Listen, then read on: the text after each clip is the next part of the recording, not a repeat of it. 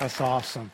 Well, I want us to read our scripture text this morning. I'm going to read it out loud. Would you stand with me and look at the screen? It's a, it's a difficult passage today, and I want us just to read it first and then we'll study it. So look on one of the screens if you would, and I'm going to read for us from Matthew chapter 11, verse 20. Then Jesus began to denounce the towns in which most of the miracles had been performed because they did not repent. And we're going to talk about what repentance means in a few minutes. Woe to you, Chorazin! Woe to you, Bethsaida! For if the miracles that were performed in you had been performed in Tyre and Sidon, they would have repented long ago in sackcloth and ashes. But I tell you, it would be more bearable for Tyre and Sidon on the day of judgment than for you. In other words, this isn't going to go well, right? This is not a good, this, is, this isn't going to happen too good. And you, Capernaum, will you be lifted up to the heavens? No, you will go down to Hades. For if the miracles that were performed in you had been performed in Sodom, it would have remained to this day. But I tell you that it would be more bearable for Sodom on the day of judgment than for you. At that time, Jesus said, I praise you, Father, Lord of heaven and earth, because you've hidden these things from the wise and the learned and revealed them to little children. Yes, Father, for this is what you were pleased to do. All things have been committed to me by my Father. No one knows the Son except the Father. No one knows the Father except the Son, and those to whom the Son chooses to reveal him. Come to me, all who are weary and burdened, and I will give you rest. And take my yoke upon you and learn from me, for I am gentle and humble in heart, and you will find rest for your souls. For my yoke is easy and my burden is light. Jesus says there's rest for your souls. Now, I don't know how restful you are. Did you stay up and watch UF beat Kentucky last night? Did you stay up and watch football last night? Any Kentucky fans in the room?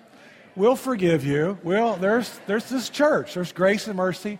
Tennessee Volunteers finally won a good game last night. They won decisively. The Colts are going to win the Super Bowl. They just have a long way to go after losing last week to the Bucs. It's just this one way to go from here. Well, I don't know if you stayed up and watched football, but I don't know, and I don't know how well you sleep, but Jesus talks about rest. He talks about rest for your souls.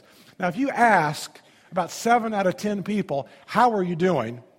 Most people, seven out of ten, will say, Gosh, I'm busy. I'm so busy. We are just spending, we're so busy. And you ask those same seven out of ten people, How do you feel? And they will say, I'm exhausted. I'm tired. I feel exhausted and tired. Now, you can do that the rest of your life and be that way, or you can follow what Jesus says today and today, Jesus will give you rest for your soul. And so, this isn't about the church.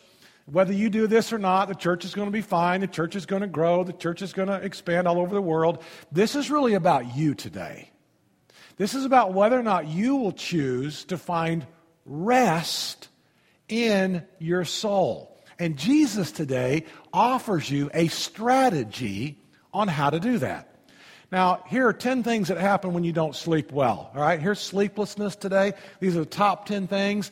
If you don't sleep well, and by the way, at, at our age in this room, okay, we're supposed to get seven to nine hours. Who gets nine hours of sleep? I want to meet that person. But anyway, we're supposed to get, well, that's great. That's awesome. We're supposed to get, that, that husband's in real trouble for the rest of the day after that. All right?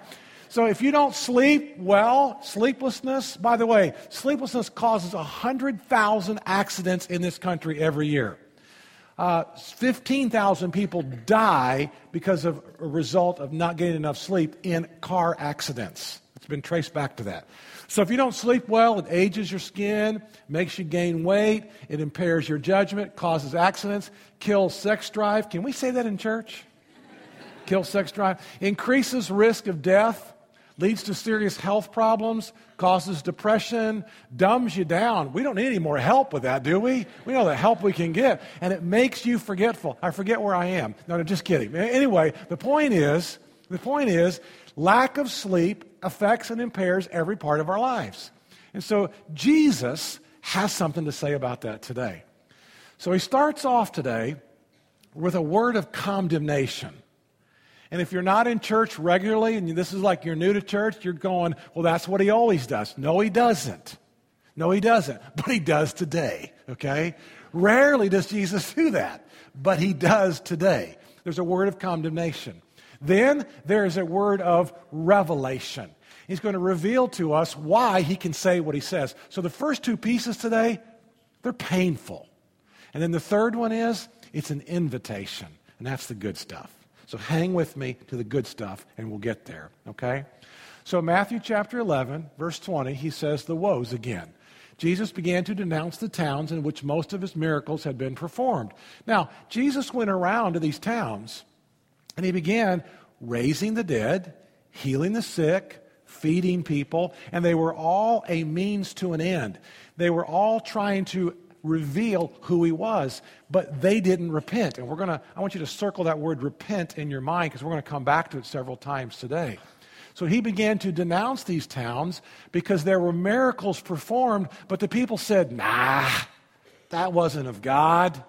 God didn't really do that. And so Jesus was very upset. So here's the first principle this morning when there is a revelation, there is an expectation.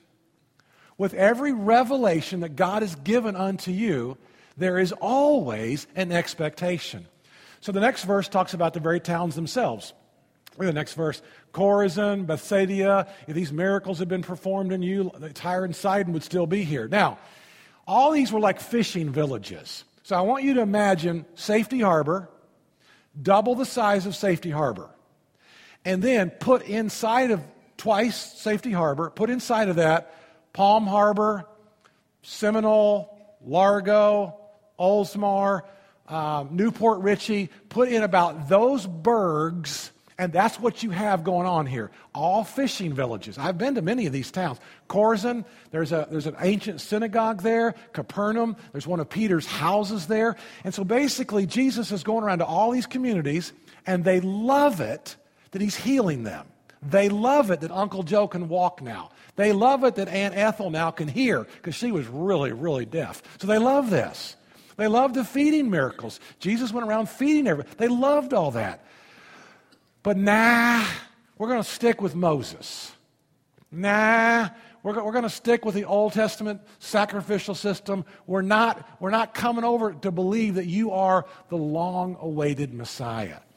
And so, if you guys would have repented like this, he said long ago, in sackcloth and ashes, I'm telling you, great things would have taken place. Look at the next slide. Here's what repentance is repentance is changing your mind which influences your behavior. Now, I want to camp out on this, so leave this screen, leave, leave us up there, Chris, for a few minutes. Okay.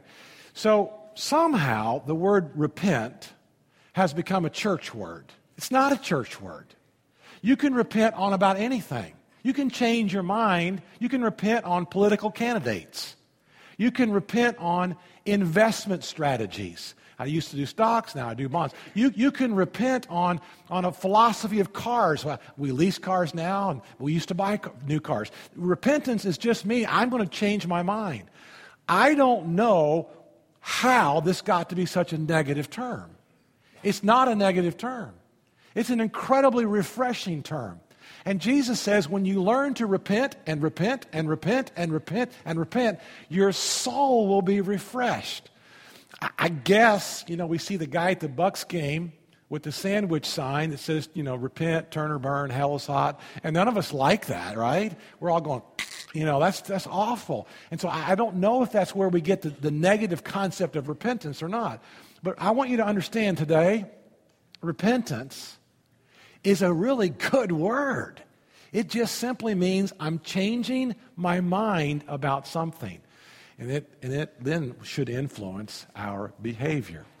And so Jesus is going around to all these different towns and he's doing these miracles, and the miracles were a revelation, and now he has an expectation that they will follow him. Well, they love the, the, the food, they love the fact that everybody got healed, but nah, we're going to stick with Moses. So here's the question this morning What miracles has God put in front of you? What, what miracles have you experienced and you've really not repented? you've really not changed your mind about God or God's will or God's ways or God's purposes or God's institutions or God's people. What, what miracles have you experienced? And yet, it really didn't change you a- a- at all. I, I was having lunch about three weeks ago with two lawyers from our church. And it's a really good story because both of these lawyers, for free, are helping us with the wedding chapel and really trying to keep me out of jail with the wedding chapel. And I really appreciate that more than you realize. I'd rather, I'd rather do jail ministry free than be in jail doing a jail ministry. So I'm all for this. And they were telling me a story about a family that they're working with. And there's a, there's a couple in St. Pete that they have um, a restaurant. They've been married for 16 years and they can't have children for whatever reason. For 16 years, they've tried and not been able to conceive and get pregnant. Well, there's a young lady that knows the restaurant owners and she gets pregnant out of wedlock and she comes to the restaurant owners and she says, Would you like my baby? And the restaurant owners are like, Yes, this is awesome. We love, love your baby. And so she said, Okay. And then as time goes on, she changes her mind and she decides to get an abortion. So she goes into the first hospital, and the doctor, and this is a hospital and a doctor that, that do abortions, takes her the, the baby's heartbeat, and the doctor said, I'm not going to do it. This is a really strong heartbeat. She goes to a second institution. I'm not going to mention the names of these, but she goes to a second hospital. The second hospital turns her away. She goes to a third institution, and the third institution and the third doctor turned her away. This little baby has been born, and now the couple from St. Pete have the baby, and they named him Joseph. What a story! It's a true miracle that this kid is even alive.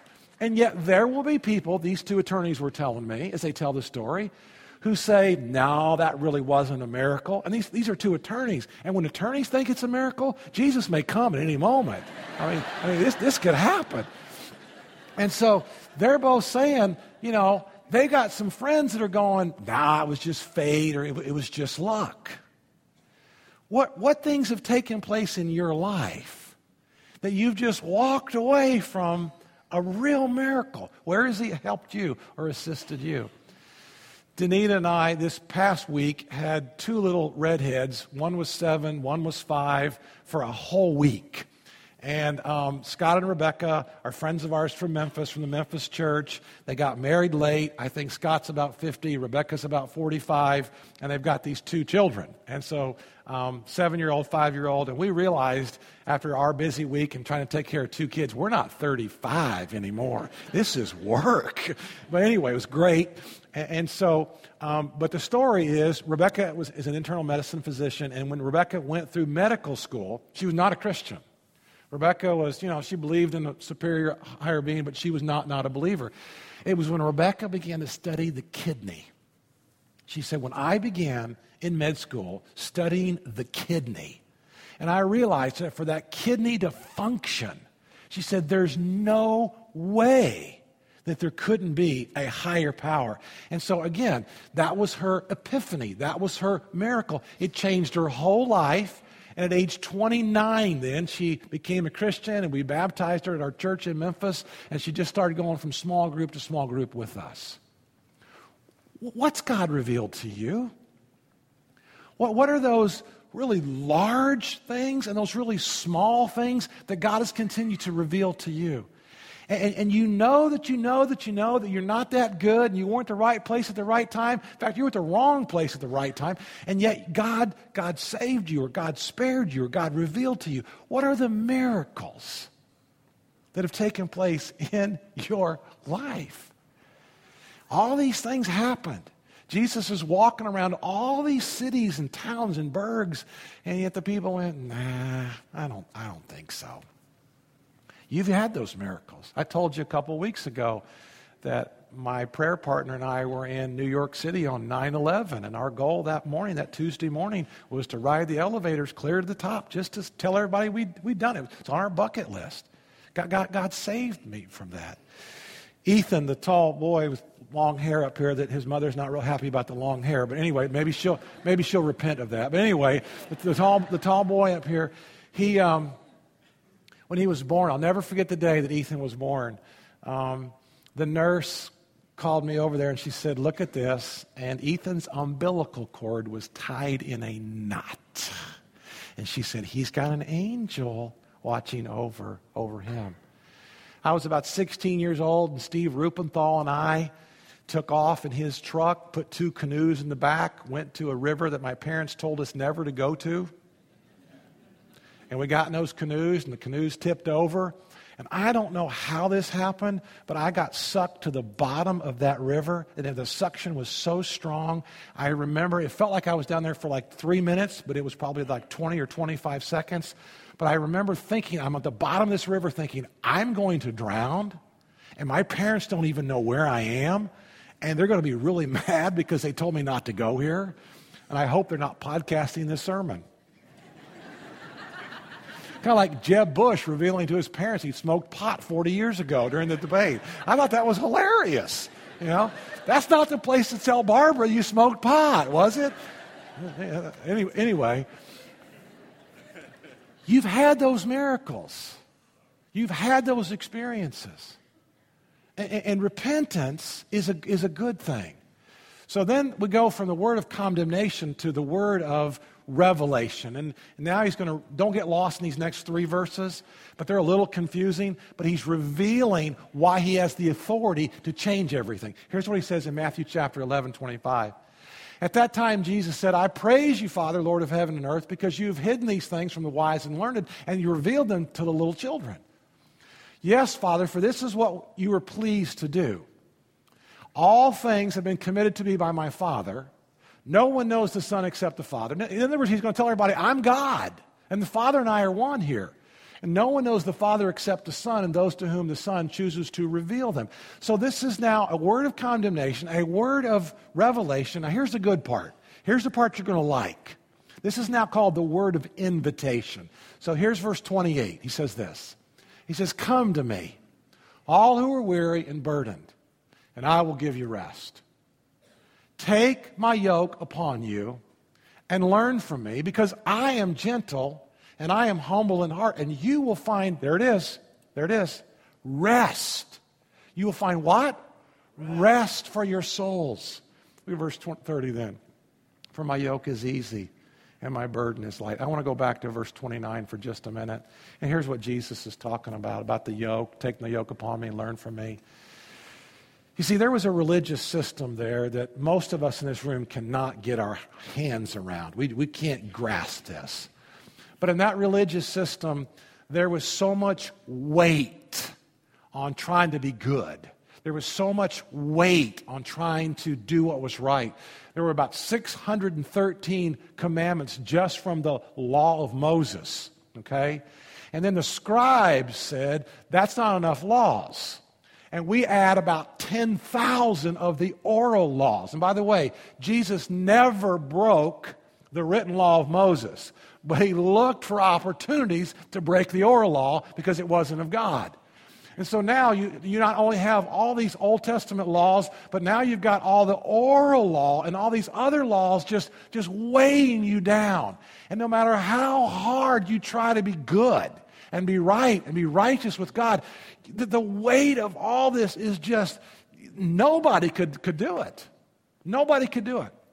That's what's wrong with religion today. That's what's wrong with some churches and some groups today, trying to put all these man made rules and regulations all over you. And Jesus is saying, take, take my system. I got a better way to the Father. I got a better way to help you. I got a much better way to give you peace and to give you freedom. Take my yoke and, and, and come, follow, come, come follow me and learn from me. Because I'm gentle and I'm humble. And if you do this, you're going to find rest for your souls. Now, I want to make a case today that you and I can be and should be repenting every single day. And I want to, I want to surprise you with this, maybe, because repentance is a, an endearing term that brings refreshment. It's not a guilt term. It's not a weigh you down, freak you out term. It's a term that brings you refreshment. And so, what he's trying to say here is, is that really repentance leads to refreshment. This is what Jesus is trying to get us to go on the next slide, if you would. Repentance leads us to refreshment. So, let me explain this. Many of you who are all of you who are Christians in this room, you repented when you gave your life to Christ. You changed your mind about, I'm going to live for the world, now I'm going to live for Jesus. You changed your mind about, I'm going to live this way, and now I'm going to, I'm going to pledge allegiance to Jesus. And so when you became a Christian eight seconds ago, eight days ago, eight years ago, 18 years ago, that was a time when you repented.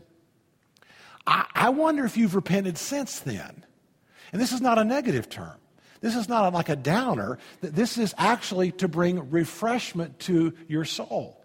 And so repentance is I'm going to change my mind about God's word. I'm going to change my mind about God's principles. I'm going to continue to grow. I'm going to continue to learn. And when there's a new truth, I, I, change my mind, and that changes my behavior. When there's a new thought that comes in from the scriptures, you know, you've read a scripture verse 50 times, and that 51st time, you get something else out of it and you go, my gosh, I've read that thing 50 times. And so all of a sudden you now understand what, what Paul or Timothy or Peter are trying to teach you. There, there's a, a repentance. You change your mind. So let me, let me dig down a little bit deeper. When you become a Christian, what gets saved is your spirit. Your spirit gets saved. And when you become a Christian, your spirit gets good and saved. It can't get any more saved. It won't lose its salvation. Your spirit is as white as it could ever be. It can't get any whiter. Your spirit is saved. The struggle then comes with your soul. Jesus is promising rest for your soul. The struggle is the soul. The soul's the mind, the will, and the emotions. Think of a bicycle. You got two wheels on a bicycle, and the front wheel is straight, but the back wheel is out of alignment. And when that back wheel is out of alignment, you are just kind of going down the road, kind of, I call it cattywampus. I'm not sure that's a technical theological term, but I like that term. You're off balance, aren't you? And, and so the goal is always to line up your mind, your will, and your emotions with your spirit. Jesus is offering the opportunity for alignment. He's offering the opportunity for you to be refreshed and refreshed and refreshed. You say, well, how does that happen? I don't know if you know what this is or not, but this is called a camel pack. And it's really cool. You fill it full of water, and so you put it on your back, and you're snow skiing or you're paddle boarding or you're whatever, doing something, you're hiking, and you just keep drinking from it. It's filled with water and it's constant refreshment. And so you don't have to get off the paddleboard because if you're on a paddleboard and you lose your balance trying to, you know, get, get a bottle of water or something, that's pretty hard to do. But this just straps on you and you constantly drink from this. That's what he's offering you. He is that source of refreshment that is offering to change your life. And so, well, Kurt, well, why, why would I need to repent? Well, we tend to think about repentance as a very negative term, but I want to think about it as a positive term. Are you still with me? Yes. All right, give, give me another minute. I want to explain something, one more thing. We're going to go a little bit deeper. If you're still with me, if not, if somebody's asleep and they're resting, let them sleep, okay? We're talking about just let them, let them sleep. I'm good with that. All right. So you get saved. You give your life to Christ, and your spirit gets saved. And then you think about repentance usually from a sinful area and not so much from a safe area. Now, get this, because repentance is both. You've got two alleys over here with your life. You get saved, and you're either going to live in the, in the, in the alley or the lane of sin, I'm still going to sin, or I'm going to live in the, the lane over here of safety. So when we think of repentance, we usually think about the lane of sin. Gosh, I got anger. I got, I got alcohol issues. I got, I got control issues. I got, I got bitterness issues. I can't forgive him. I can't forgive her. And so usually we think about repentance over here in this lane. And that's true. Absolutely true. Because the Holy Spirit, once you're saved, will bring convic- conviction when you're over here in the sin lane. What if, what if you started repenting over here in the safe lane? What if God begins to change your mind over here, where it's a lot less painful over here than it is over here? This is painful. There's no rest in your soul over here.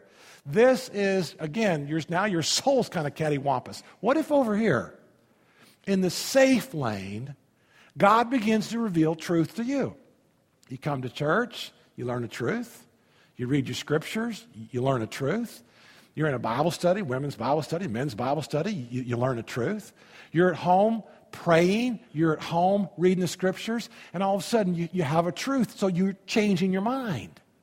And that change of mind over here begins to change your behavior way before this over here. This over here is not fun.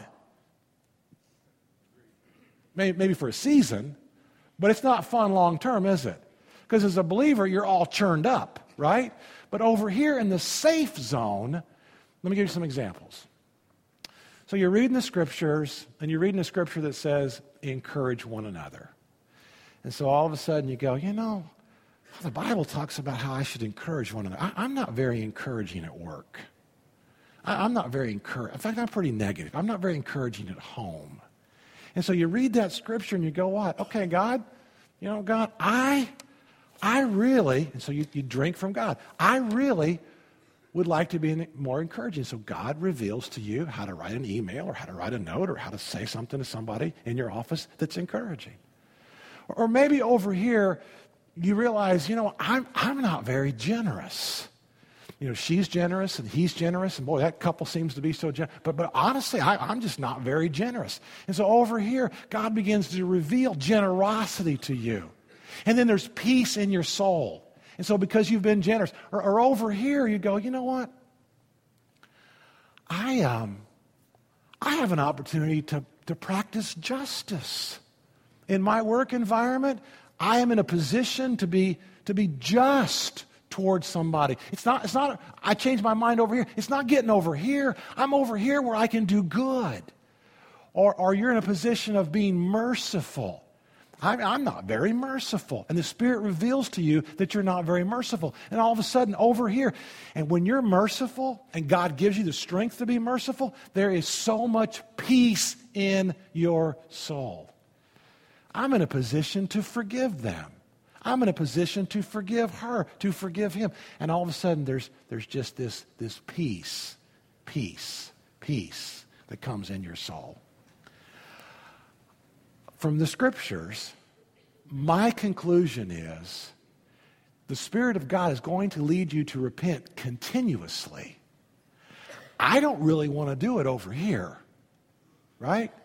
I, this is painful. This is churning of my soul. But this over here, this is a journey. It's like the Blues Brothers. This is a mission for God. This is fun over here. This is exciting. And so here, here's the question this morning where does God continue to reveal truth to you? Where does he continue to? Now, if you're over here today and, and you're, you're all, you know, kind of messed up and you're off the deep end sinning, you need to repent. The Bible says confess your sins. But, but wouldn't it be more fun to be over here and just continue to learn and worship and grow and change and love and give and serve and be and do all the things. Now, this is the cool part, too. He's not going to overwhelm you, He's not, he's not going to weight you down because His yoke is easy, His burden is light. So He says, Come to me, come to me, come to me, come to me. And then verse 29 again is this great verse. He says, Take my yoke upon you and, and just learn from me. Just learn from me. Because I'm gentle and I'm humble. And you come and you learn from me, you, will have a life where there's rest, and there's rest in your soul. So I, I want to pray right now for us, and I want us to have a time of repentance. I want to practice this. And so the band's going to come and sing after I pray, and I'm just going to ask you to stay seated. Just stay seated and rest. Just rest in your soul. But I want to lead us through both of these areas, through both of these alleys of repentance. And there's the sinful alley, and there's the safe alley, and both of these will lead you toward rest, toward rest inside your soul. Okay? So just sit back, relax, let me pray for you and with you. And then as the band sings, stay seated, and that's your time of introspection. Our King of Kings and our Lord of Lords. What a great story and great passage this is. And Jesus, you've, you've done so many miracles in my life and in my family's life. I just, gosh, I don't want to miss it. I don't want to miss what you're doing. But I want to pray, first of all, over here in the, in the track where maybe there is anger, maybe there is abuse of alcohol, maybe there is bitterness, maybe there is pride and haughtiness, maybe there is greed, lust. I want to first of all come over here in this track and say to you, as, as we were led in communion earlier, we've been set free. So align our soul with our spirits. Those that are saved in this room, align us with your amazing spirit. And Holy Spirit of God, we confess our sins before you. And you say you are faithful and just and you will forgive us of all sins. I also want to come over here, though, God, and I want to pray in the safe zone. That in this safety net over here, that you will just reveal truth, reveal light, reveal your scriptures, reveal your perfect will. I love the verse out of Romans chapter 12. Don't be conformed to this world, but be transformed by the renewing of your minds.